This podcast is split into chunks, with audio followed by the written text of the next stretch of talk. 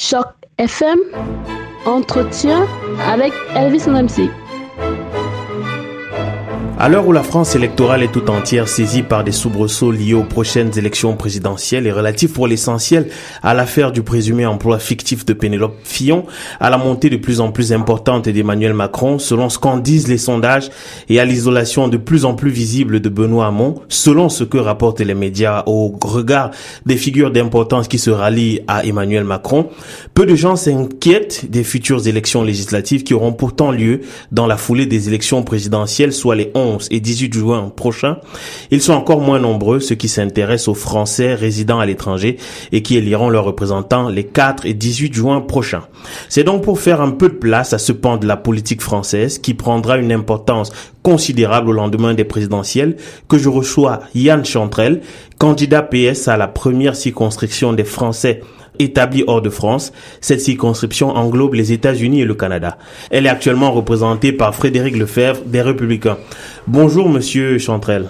Oui, bonjour. Comment est-ce que vous allez? Très bien, et vous? Merci de me recevoir. Oui, ça va très très bien. Merci d'avoir répondu à, à, notre appel. Je sais que vous êtes très occupé et euh, on le verra au courant de cet entretien. Vous allez euh, aller dans plusieurs villes du Canada et des États-Unis. Mais avant de commencer, euh, je signale que nous allons très certainement aussi recevoir dans les jours qui viennent Madame Éléonore Gachet qui se présente sous la bannière des Insoumis de Jean-Luc Mélenchon et Monsieur Denis Francesquin du Rassemblement des Patriotes Français de Marine Le Pen. Et nous attendons bien sûr de savoir ce qu'en pense Monsieur Lefebvre. Alors, Monsieur Chantrel, vous vous présentez sous les couleurs du Parti socialiste, mais compte tenu des défections que je rappelais un peu plus tôt de figures de plus en plus importantes de votre parti, la dernière en date étant celle de l'ancien maire de Paris, Bertrand Delanoë, pour rejoindre, avant même le premier tour des présidentielles, un candidat qui refuse d'annoncer clairement ses couleurs et qui est porté par un mouvement distinct, En Marche pour ne pas le nommer, peut-on encore considérer qu'il s'agit ici de constituer un fonds républicain pour faire barrage au Front National et par ricochet, le PS existe-t-il encore? Et ce qui reste de ce PS ne sera-t-il pas dilué dans En Marche au terme de ces élections si Emmanuel Macron venait à gagner? Ah. Bon bah déjà euh, le Parti socialiste, moi ma candidature c'est important de, de, le dire, elle s'inscrit dans un dans un prisme plus large que juste le Parti socialiste. J'ai été investi très tôt, c'est-à-dire que moi j'ai été investi par les militants qui vivent en Amérique du Nord, ce qui est très différent de personnes qui sont investies depuis Paris, surtout quand on vit à l'étranger, on vit pas la même réalité que des gens qui sont en métropole. Donc été investi par les militants socialistes qui vivent en Amérique du Nord lors d'un vote. Lors de cette campagne primaire, lors d'une primaire, j'ai fait campagne déjà en ayant la volonté de faire un projet participatif en tant que Français établi en Amérique du Nord, en tant que Français progressiste d'Amérique du Nord. Et c'est pour ça que dès le lendemain de cette désignation, j'ai immédiatement ouvert mon équipe de campagne à la société civile. Ce qui fait qu'il y a des personnes qui n'ont jamais milité dans un seul parti, qui font partie de notre équipe de campagne. Et je, je trouve que c'est très important puisque même moi, si je suis issu d'un parti, je veux les changer, les partis. Je ne suis pas forcément satisfait de la manière dont ils fonctionnent. Le mouvement dont vous parlez, par exemple, En Marche, quelque part est une représentation aussi de la défaillance, euh, quelque part, des partis politiques. Euh, mais je pense pas que les partis politiques, et c'est en ça que je me distingue justement de, de la personne dont vous décrivez Emmanuel Macron, euh, il faut pas décrier les partis politiques. C'est très dangereux. Ça peut faire le lit de l'extrême droite. Les partis politiques sont au cœur de la démocratie depuis le début. C'est pas parce qu'ils sont défaillants qu'il faut les supprimer supprimer les partis politiques, c'est supprimer la démocratie. Par contre, il faut les rénover. Et moi, je veux faire ce travail de rénovation. Il faut qu'ils correspondent beaucoup plus à la population, qu'ils soient beaucoup plus représentatifs.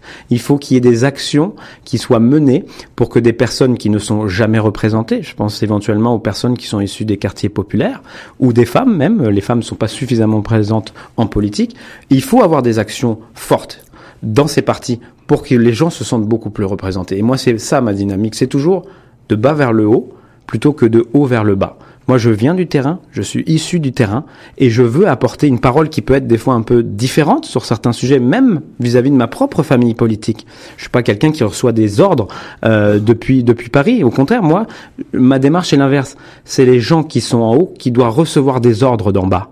Et, et donc, fondamentalement, mon démarche est participative. Donc, j'aurai un projet spécifique en tant que Français progressiste d'Amérique du Nord qui s'appelle le projet des progressistes d'Amérique pour la France que je vais bientôt rendre public euh, dans quelques semaines. Et donc c'est plus comme ça que, que je vois les choses, en tout cas, de ma manière de faire de la politique. Ok, très bien. Donc ce que je comprends d'une d'une certaine manière, c'est que vous décidez d'ouvrir, de rassembler, mais en partant de la gauche, du PS. Absolument, bien sûr, en partant de la gauche. Moi, je suis à gauche, je suis un progressiste, comme je vous dis. Alors, faut faire attention parce que ce mot est. Et, justement, j'allais vous demander, c'est quoi un progressiste, un Français d'Amérique du Nord progressiste Définissez ça. C'est moi, moi, je peux vous le définir parce que beaucoup de personnes utilisent ce mot, mais être progressiste, c'est pas être au centre. Être progressiste, c'est justement avoir des valeurs de gauche, de justice sociale, de progrès social. C'est d'être très attaché aux libertés individuelles. Par exemple, c'est ça, être un progressiste nord-américain. C'est sur les questions de société, on l'a vu lors des, questions du mariage pour tous, être progressiste, c'est d'être beaucoup plus ouvert euh, concernant les questions de société. Ça va concernant le mariage pour tous, moi par exemple, je suis favorable à la PMA, ce qui n'a pas été fait. Je suis favorable à la à, ce que la France reconnaisse les enfants qui sont nés d'une GPA. Alors, bah, juste pour précision, PMA, c'est la procréation médicale assistée, absolument. et la GPA, gestation pour autrui. Absolument. Oui. Donc finalement, être progressiste, c'est défendre les libertés individuelles, être pour le progrès social et ne pas pour des réformes qui vont dans, dans le sens du mieux et pas du moins disant. Et, et, donc c'est ça fondamentalement qui nous unit en tant que Français d'Amérique du Nord, parce que nous sommes attachés à ces valeurs-là. Mais est-ce que ces questions se posent aux Français d'Amérique du Nord? Je veux dire, ils vivent dans un environnement mhm. qui est différent de l'environnement français au quotidien. Ils vivent au Canada, aux États-Unis, mais est-ce que ces questions les intéressent véritablement? Je pense que ces questions les intéressent, et comme vous dites, ils ont une perception différente vu qu'ils ne vivent plus en France. Donc non seulement ça les intéresse, mais je pense que ce qu'ils vivent peuvent être utiles pour la France. C'est-à-dire que tout à l'heure, j'étais euh, justement avec un organisme qui s'appelle La Passerelle, qui a des initiatives très intéressantes justement avec la France, où des jeunes des quartiers, issus des quartiers, ont la possibilité de venir, euh, faire une prospection ici, de voir un petit peu comment ça fonctionne, d'utiliser finalement la manière dont la société canadienne fonctionne pour que ça puisse être utile et inspirant même pour la France. On a tous, on vit dans un monde beaucoup plus ouvert les Français qui vivent à l'étranger en font partie, et je pense que c'est une force pour le pays dans lequel euh, d'où nous venions. Je veux dire, je pense que la France a tout intérêt à utiliser ces ressources-là pour changer, pour se réformer à l'intérieur, pour améliorer la situation même à l'intérieur. Donc, euh, je pense que les députés des Français de l'étranger, qui n'existent pas dans tous les pays également, c'est une opportunité pour les Français qui vivent en Amérique du Nord d'être représentés par rapport à leurs valeurs spécifiques en tant que Français qui sont à l'extérieur, pour pouvoir aussi apporter une nouvelle vision, des nouvelles idées, une nouvelle manière de faire, un nouveau prisme. Mais justement, euh, à ce propos, vous êtes candidat, vous allez certainement être opposé à Monsieur euh, Frédéric Lefebvre, et euh, qui est actuellement en poste, et vous voulez sans doute prendre la place qui est la, qui est la sienne pour quelle raison est-ce que vous pensez pouvoir le remplacer? Que vous disent les Français euh, établis dans cette circonscription qui est la vôtre et que Monsieur Lefebvre ne parvient pas à faire, que vous parviendrez à faire? Déjà, je pense que ne serait-ce qu'au niveau de la manière de faire de la politique, je pense que c'est l'ancien régime face au renouvellement. C'est-à-dire que moi, je ne suis pas un politicien de carrière et je ne souhaite pas que la politique. vous venez de la société civile. Absolument. Je ne souhaite pas que la politique soit un métier. Et si je le souhaite pas, c'est également en faisant des propositions concrètes que je m'appliquerai à moi-même, moi je souhaite qu'elles soient appliquées pour tous les parlementaires, pour empêcher que la politique en devienne une profession, il faut des mesures radicales. Par exemple, il faut interdire le cumul dans le temps. On ne doit pas pouvoir faire plus de deux mandats successifs. Je pense que ça, c'est fondamental. C'est ce qui me différencie de la personne dont vous parlez, qui lui est un politicien professionnel qui vit de ça depuis 30 ans. Et moi, je pense que c'est nocif pour euh, même pour la vie politique et pour la société française, parce que quelle image on envoie à la population avec des personnes qui s'accaparent les mandats? Les mandats n'appartiennent à personne, ça appartient à tout le monde. Il faut que tout le monde ait la possibilité de se présenter. C'est pour ça qu'il faut le limiter. Pour moi, ça doit être un engagement temporaire qu'on donne à la société, aux autres, mais ça doit pas être un métier. Mais seulement vous n'avez pas le monopole de, de, la nouveauté, du fait que vous veniez de la société civile. Certes, Monsieur Lefebvre est vous l'avez dit, politiciens professionnels, mais les autres, c'est-à-dire les candidats de, de, de, la France insoumise et aussi de, de, des patriotes de l'étranger, sont eux aussi, à, ils, ils, disent aussi apporter cette nouveauté-là. En quoi donc est-ce que vous vous démarquez de... Alors après, on verra ce qu'ils proposent. Moi, comme je dis, moi j'ai des propositions précises. Par exemple, je suis pour une beaucoup plus de transparence concernant tout l'argent public qui est donné éventuellement aux parlementaires. Par exemple, il y a ce qu'on appelle l'IRFM qui qui n'est pas contrôlée, hein, qui est quasiment pas contrôlée. Moi, je veux qu'elle soit transparente. Ensuite, il y a la réserve parlementaire. C'est une somme d'argent qui est allouée, peu de gens le savent, mais je vais peut-être leur apprendre aujourd'hui à votre micro. Mais il y a 130 000 euros par an qui est donné aux parlementaires pour pouvoir financer euh, des projets dans sa circonscription sans absolument pratiquement aucun contrôle. La transparence est faite justement grâce au gouvernement, euh, grâce au gouvernement depuis 2012, où on est obligé de donner les attributions euh, à qui on attribue. Sauf que moi, ce que je veux, c'est rendre plus transparent l'attribution en elle-même. C'est-à-dire que le manière de l'attribuer, je le ferai de manière participative. Moi, ce qui change fondamentalement avec les autres, c'est que moi, je, comme je vous ai dit, je, je, à cœur la participation citoyenne. C'est-à-dire qu'elle est au cœur de mon projet. Nous débattons ensemble. Les propositions qui sont faites par les citoyens vont être en grande partie dans mon projet. Et je veux, si je suis parlementaire. Est-ce que c'est pas ce que les politiciens aguerris disent déjà? C'est-à-dire mettre les, les, les, justement les Français au cœur de leur politique. Bah, peut-être qu'ils le disent, mais moi je le fais. c'est la grande différence entre nous. Parce que moi, j'attends pas d'être élu pour le faire. Je le fais dès la, dès la campagne que je mène, parce que c'est une campagne à l'image de ce que je crois. C'est pas un gadget, parce que malheureusement la, la, la démocratie participative, certains politiciens effectivement l'utilisent comme un gadget marketing. Moi, c'est pas du marketing que je fais, j'y crois profondément, et je pense même que c'est une nécessité pour la démocratie française, parce que la non-présence du citoyen, il faut pas s'en méfier, il faut pas en avoir peur du citoyen. Il doit être au cœur de la démarche démocratique, et je pense que il y a un vent qui va vers ça. Les nouvelles technologies nous permettent, en plus, nous donnent la chance de pouvoir améliorer cette participation citoyenne. On peut le faire maintenant de manière virtuelle. Même je pense que le réel est important aussi, surtout dans des décisions locales. Euh, et moi, si je suis élu, je vais continuer cette démarche. Comme je vous le dis, si jamais je vois au Parlement, il y a un débat sur lequel moi j'interviens, sur un sujet par exemple de société dont on vient de parler, j'aimerais beaucoup avoir l'avis des gens qui vivent en Amérique du Nord, pour connaître un petit peu avec le recul qu'on puisse avoir quand on y vit, pour avoir leur perception par rapport au sujet qui est abordé, pour essayer d'avoir un autre prisme, d'autres idées, l'aborder différemment les débats, des fois de la manière dont ils sont abordés en France. Est-ce que vous proposez d'une certaine manière d'introduire euh, le référendum Je suis pas sûr de bien comprendre. Alors moi, j'ai des propositions précises là-dessus. Le référendum d'initiative populaire, effectivement, j'y suis favorable. Euh, je suis également favorable à ce qu'il y ait une chambre citoyenne qui soit tirée au sort et dont chacune des propositions soit mise à l'ordre du jour du Parlement. Je pense que ça, ça permet de reconnecter euh, les représentants aux citoyens, de montrer que les citoyens est partie prenante de la décision publique.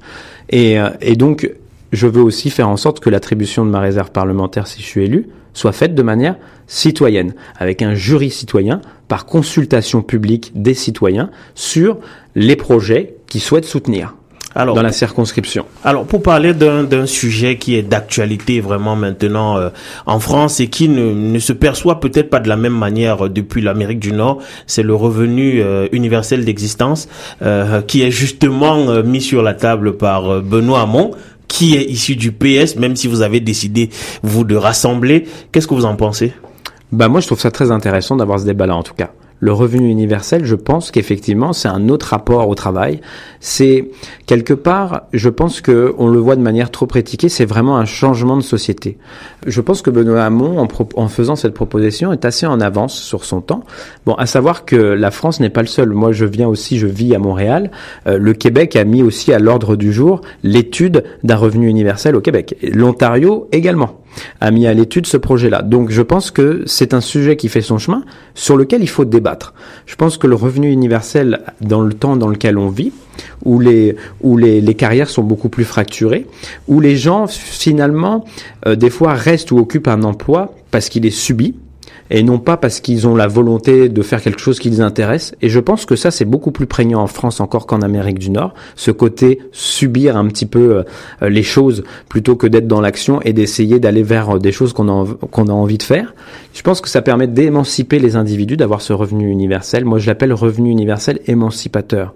C'est-à-dire que on vous donne un revenu universel. Ça permettra à des gens d'essayer de créer, par exemple, créer leur entreprise, de se lancer en entreprise. Il y a beaucoup de personnes qui ne le font pas parce que pendant plusieurs mois, on ne peut pas vivre. Si euh, en se lançant dans une entreprise, on n'a pas de revenus qui tombent. Il y a des personnes qui peuvent essayer. Moi, je connais des personnes qui m'ont dit si j'avais ce revenu universel, je m'essaierais de vivre de mon art. Mais vous savez qu'elles ne peuvent pas faire non vous plus. Vous savez quel est le problème euh, relatif au revenu, au revenu c'est comment est-ce qu'on le finance? Oui, effectivement, il y a des questions sur le terme de financement, sauf qu'elles sont mal posées. Parce que ce qu'on ne sait pas, c'est que à partir du moment où ce revenu universel sera instauré, déjà il y a beaucoup plus d'argent qui sera mis dans la consommation. Il y a une partie de la population qui gagne bien leur vie qui vont rendre le revenu universel par le biais de l'impôt. Donc déjà c'est à somme nulle. Et, euh, et ensuite, il y a tout un, beaucoup de choses vont changer. Il y a des personnes qui vivent, subissent par exemple de vivre en région parisienne si elles ont le revenu universel, elles pourront éventuellement vivre en province. Elles pourront recréer du commerce dans des zones rurales désertifiées. Elles pourront revitaliser des endroits. Et je pense que ça pourra même relocaliser certaines activités. Je pense que le revenu universel doit être aussi dans une logique de favoriser les circuits courts. De beaucoup plus, en tout cas au sein du pays, pour revitaliser des zones rurales qui sont désertifiées et qui profitent au vote de l'extrême droite. Quand on voit l'augmentation du vote de l'extrême droite, c'est pas dû à l'immigration ou autre, contrairement à ce qu'on pense. C'est la suppression des services publics. On voit la suppression, on a constaté que la suppression d'un bureau de vote avait une répercussion en termes d'augmentation du vote pour l'extrême droite. C'est pour vous dire à quel point c'est important d'avoir de revitaliser toutes ces zones-là. Alors, Monsieur euh, Chantrel, moi, une question que je me pose toujours en tant qu'observateur euh, euh, extérieur, et cette question-là, je l'adresse à ce que vous considérez comme étant le front, le front républicain, c'est-à-dire aussi bien aux républicains qu'à la gauche française. Comment ça se fait que l'on que vous fassiez souvent campagne comme si c'était euh, le, le, Front National qui était au pouvoir. C'est-à-dire que quand on entend parler les policiers, pas nécessairement vous, hein, je mhm. parle notamment de vos collègues qui sont en, en métropole, ils, ils, ils, parlent en fait comme si euh, ils étaient en train de critiquer euh, un, un, gouvernement, alors qu'en fait mhm. très souvent ce sont leurs actions qui conduisent en fait leurs propres actions. Je veux dire cette gauche et cette droite qui a mhm. gouverné depuis euh, depuis plus de 30 ans, ce sont leurs actions en fait qui poussent les électeurs à les déserter pour aller vers le Front Ouais, c'est c'est c'est intéressant justement ce regard-là. Je pense qu'effectivement, euh, pendant un certain nombre d'années, je pense plus au gouvernement précédent, ce qui je pense que le gouvernement précédent a un peu décomplexé de, Nicolas, Sarkozy. a décomplexé la parole raciste, est allé vraiment beaucoup trop loin au niveau de, de et, et c'est très dur de combattre ça, de revenir en arrière pour être tout à fait exact. Et je pense que le combat avec le Front National doit être mené de manière frontale, euh, claire, parce que pour moi, euh, les classes populaires éventuellement qui votent votent contre leurs intérêts eux-mêmes. Ils ne le savent pas forcément, mais je pense qu'il faut aussi euh, arrêter d'avoir un discours qui stigmatise les personnes qui votent pour le Front National. La réponse est très mauvaise, elle est nocive, elle peut même être mortelle, c'est-à-dire de voter pour ce parti-là. Mais par contre, il y a des vraies souffrances, il y a des vraies causes, des personnes qui, comme je vous ai dit, des causes qui sont très mal identifiées pour le Front National et qui sont mauvaises. Mais il y a quand même des choses qui ne fonctionnent pas. Moi, je l'ai, j'en ai identifié certaines. Hein. C'est comme l'éducation pour moi en France est à revoir. L'éducation nationale euh, pour moi est plutôt défaillante parce que elle est uniforme. Elle, elle, elle doit s'appliquer à tout le monde alors qu'on est très divers et, euh, et elle favorise les classes sociales les plus privilégiées. Oui, mais Monsieur Central, on sort d'un gouvernement. Ça fait cinq ans que euh, que votre parti, en fait, ou bien votre la gauche est au pouvoir. Euh, vous ne pouvez pas après cinq ans faire un bilan comme si on était en 2012. Bah, moi, ce que je sais, c'est qu'il y a quand même eu des choses positives qui ont été faites lors des cinq ans. Oui, non, je dis parce que vous, à l'instant, vous faisiez. Non, non, euh, mais il y a des choses qui peuvent être encore améliorées. Je sais que par exemple, pour prendre l'exemple de l'éducation nationale, il y a eu des créations de postes importantes qui ont été faites. Il y en a plus de 60 000 euh, qui avaient été promises et qui ont été mises en action. Il y a des personnes qui proposent de revenir en arrière. Est-ce que vous avez le sentiment que les Français n'ont pas bien compris François Hollande? Moi, je pense que il y a eu des problèmes de communication sur certaines choses parce qu'il y a des choses positives que les Français eux-mêmes ne savent même pas. Je m'en suis aperçu puisque je reviens en France où j'ai passé un séjour de deux semaines. Il y a des mesures que eux-mêmes n'ont pas connaissance que ça existe, comme le tiers payant, c'est-à-dire que maintenant, quand on va chez le médecin, on ne paye plus un seul centime. Il y a le fait que les mères célibataires qui sont seules, qui ne recevaient pas les pensions de leur mari, c'est pris en charge par l'État. C'est pas négligeable, ça aide beaucoup de personnes qui sont qui sont démunies. Des mesures comme ça, je peux vous en citer un grand nombre. Sauf que le problème, c'est que on est dans un système. Il faut quand même reconnaître aussi en France, médiatique aussi, hein, euh, avec des chaînes d'information continues, avec un environnement qui est créé euh, très pessimiste, très négatif. Hein, et je parle pas que ça concerne la gauche ou, ou autre, qui fait que il y a une sorte de pesanteur euh, qui fait que c'est très difficile de faire émerger un discours positif par exemple, de faire émerger euh, une vision sur le, long terme. Je pense que ce qu'il a manqué éventuellement, si je devrais faire une critique à François Hollande éventuellement, c'est d'avoir manqué d'une vision. Où est-ce qu'on veut aller? C'est quoi l'objectif? Quelle société on veut? Dans quelle société on veut vivre dans les prochaines années? Je pense que c'est important aussi de donner un cap pour que les mesures puissent être comprises. Alors, alors oui, oui, malheureusement le, le temps euh, le temps nous tient à la gorge. On va on va terminer euh, d'un moment à l'autre et je voudrais quand même aborder l'immigration euh, pour finir. Alors vous vivez au Canada dans un pays où l'immigration en fait les règles de l'immigration sont très bien tenues par l'État. Que pensez-vous de ceux qui disent que c'est ce n'est qu'une chose normale que la même chose se produise en France? Et là je parle de la droite et de l'extrême droite qui estiment que la France devrait pouvoir elle-même gérer son immigration et surtout n'en accepter que dans la mesure où elle serait capable de donner du travail aux gens. Bah, c'est déjà le cas. Je veux dire, la, la France choisit euh, à qui elle donne des cartes de séjour. Contrairement à ce qui, euh, ce qui est véhiculé, la France choisit déjà son immigration. Après, il faut savoir que moi, je suis pour comparer les deux systèmes. Sauf que la plupart du temps, les gens de droite veulent effectivement appliquer le système canadien, sauf qu'ils en prennent qu'un petit bout. C'est-à-dire qu'ils disent qu'il faut que la France sélectionne ses immigrants comme le Canada. Sauf ce qui n'est pas dit, et ce qu'ils ne, ce qu'ils ne veulent pas faire, c'est qu'aussi, une fois qu'ils sont sélectionnés, ils deviennent citoyens au bout de quatre ans. C'est pas le cas en France. Ah, et ils deviennent citoyens beaucoup plus facilement, tandis qu'en France, on en est réduit uniquement à proposer le droit de vote aux élections locales. Moi, je veux pas que les, les, les personnes aient le droit de vote aux, aux élections locales. Je veux qu'ils aient le droit de vote à toutes les élections. Je veux qu'elles deviennent citoyennes, qui aient un parcours simple, clair, précis. À partir du moment où on accueille des personnes sur notre territoire de manière légale, on leur donne des titres de séjour, on doit tout faire pour qu'elles se sentent intégrées. Personne n'a intérêt à ce qu'elles ne le soient pas. Aussi bien les personnes elles-mêmes que les gens qui sont en France. On a tous intérêt à ce que les gens soient plus intégrés. Donc il faut un parcours clair, simple, facile, facilitant, en leur disant, on vous donne, vous êtes le bienvenu chez nous, il y a un parcours à suivre. Si au bout de 3 ans, 4 ans, vous êtes ici, vous aurez la possibilité d'être citoyen français. Ça, c'est révolutionnaire parce que personne ne le propose. ok, très bien. On, va, on va rapidement terminer euh, par ma dernière euh, préoccupation. Et, et alors, euh, Marine Le Pen propose de, de n'avoir qu'un seul passeport. Qu'est-ce que vous en pensez? Bah Moi, je le combats fortement. Et qu'un candidat du Front National qui est en Amérique du Nord puisse défendre ça devant des compatriotes qui vont voter bientôt et qui sont la plupart du temps des binationaux ou des trinationaux, je trouve ça catastrophique. Parce que moi, je connais plein de binationaux, c'est une richesse pour le pays, pour les pour l'ensemble des pays dans lesquels il a une nationalité. Et euh, je trouve que cette vision étriquée dans le monde qu'on est, qu'il faudrait avoir une seule citoyenneté, est une vision complètement archaïque et dépassée, et c'est ne pas connaître le sujet. Euh, je pense que c'est déjà une blessure pour les personnes, parce que quand elle dit ça, elle vise une catégorie de la population qui plus est, très clairement, qui est stigmatisée en permanence. Et ce qu'elle ne sait pas, euh, cette personne, euh, la viande d'extrême, c'est qu'il y a beaucoup de Français qui sont binationaux et qui ne vivent pas en France. Ouais, c'est pas Donc, euh, bah, alors, je, je, sais que j'ai dit qu'on allait terminer, mais il m'est venu rapidement une, une question là pour pour finir. Est-ce qu'il faudrait que Mélenchon et Hamon se mettent ensemble pour euh, améliorer leurs chances de, de, de passer? Bah, je pense qu'en tout cas oui. C'est important que la gauche soit rassemblée pour pouvoir passer sur un socle de valeurs communes, mais je pense que c'est les électeurs qui décideront finalement au final, plus que des euh, alliances de partis. Il y a des projets qui sont mis sur la table. Les gens qui votent pour Monsieur Mélenchon, euh, moi, honnêtement, je ne suis pas favorable à Monsieur Mélenchon parce que je combats l'institution présidentielle, qui fait que des gens se sentent touchés par la grâce, euh, vont sauver la nation. Moi, je n'y crois pas et je trouve ça même dangereux. pas à l'homme providentiel. Je ne crois pas en l'homme, même à la femme providentielle. euh, je pense que les gens sont providentiels uniquement dans les dictatures et dans le mauvais sens. Mais, mais c'est pour ça que je combats l'institution présidentielle et je pense que Monsieur Mélenchon se croit à un destin. Moi, je est beaucoup moins participatif puisqu'il a décidé lui-même qu'il serait candidat. Il n'a consulté personne. Monsieur Benoît Hamon, lui, il n'a pas décidé tout seul qu'il serait candidat. C'est des millions de personnes qui a voté pour lui euh, lors d'une primaire. Je pense que ça donne une légitimité déjà beaucoup plus forte pour rassembler son camp. Et donc, je pense que moi, j'en appelle plus aux électeurs.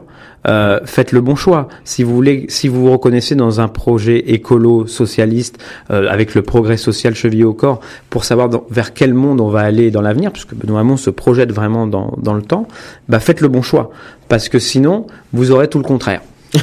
Merci infiniment Yann Chantrel. Je rappelle que vous êtes candidat aux législatives pour la première circonscription des Français établir euh, hors de, hors de France, autant pour moi, c'est-à-dire l'Amérique du Nord et euh, C'est ça. voilà, le Canada et, les États-Unis, oui. Et je voudrais préciser juste une chose parce que les dates d'élection sont différentes par rapport aux autres. C'est le 3 juin puisqu'on vote le samedi en Amérique du Nord. Ah oui, j'ai dit le 4 juin, oui, c'est le Et le premier tour sera le 3 juin donc dans des bureaux de vote pour ceux qui sont à Toronto, il y aura des bureaux de vote euh, à Toronto pour pouvoir voter. Alors, et c'est, et c'est où que vous serez demain? Alors demain, je pars à Calgary. Oui, et ensuite, et vous ensuite allez je vais à, à Vancouver, et ensuite à Chicago. À Chicago. Parce que je, je vais aussi beaucoup aux États-Unis. Ok, très bien. Merci infiniment d'être passé sur les antennes de, de Choc FM et on vous reçoit avec plaisir lorsque vous serez de retour au Canada. Merci beaucoup. Merci, au revoir. Au revoir.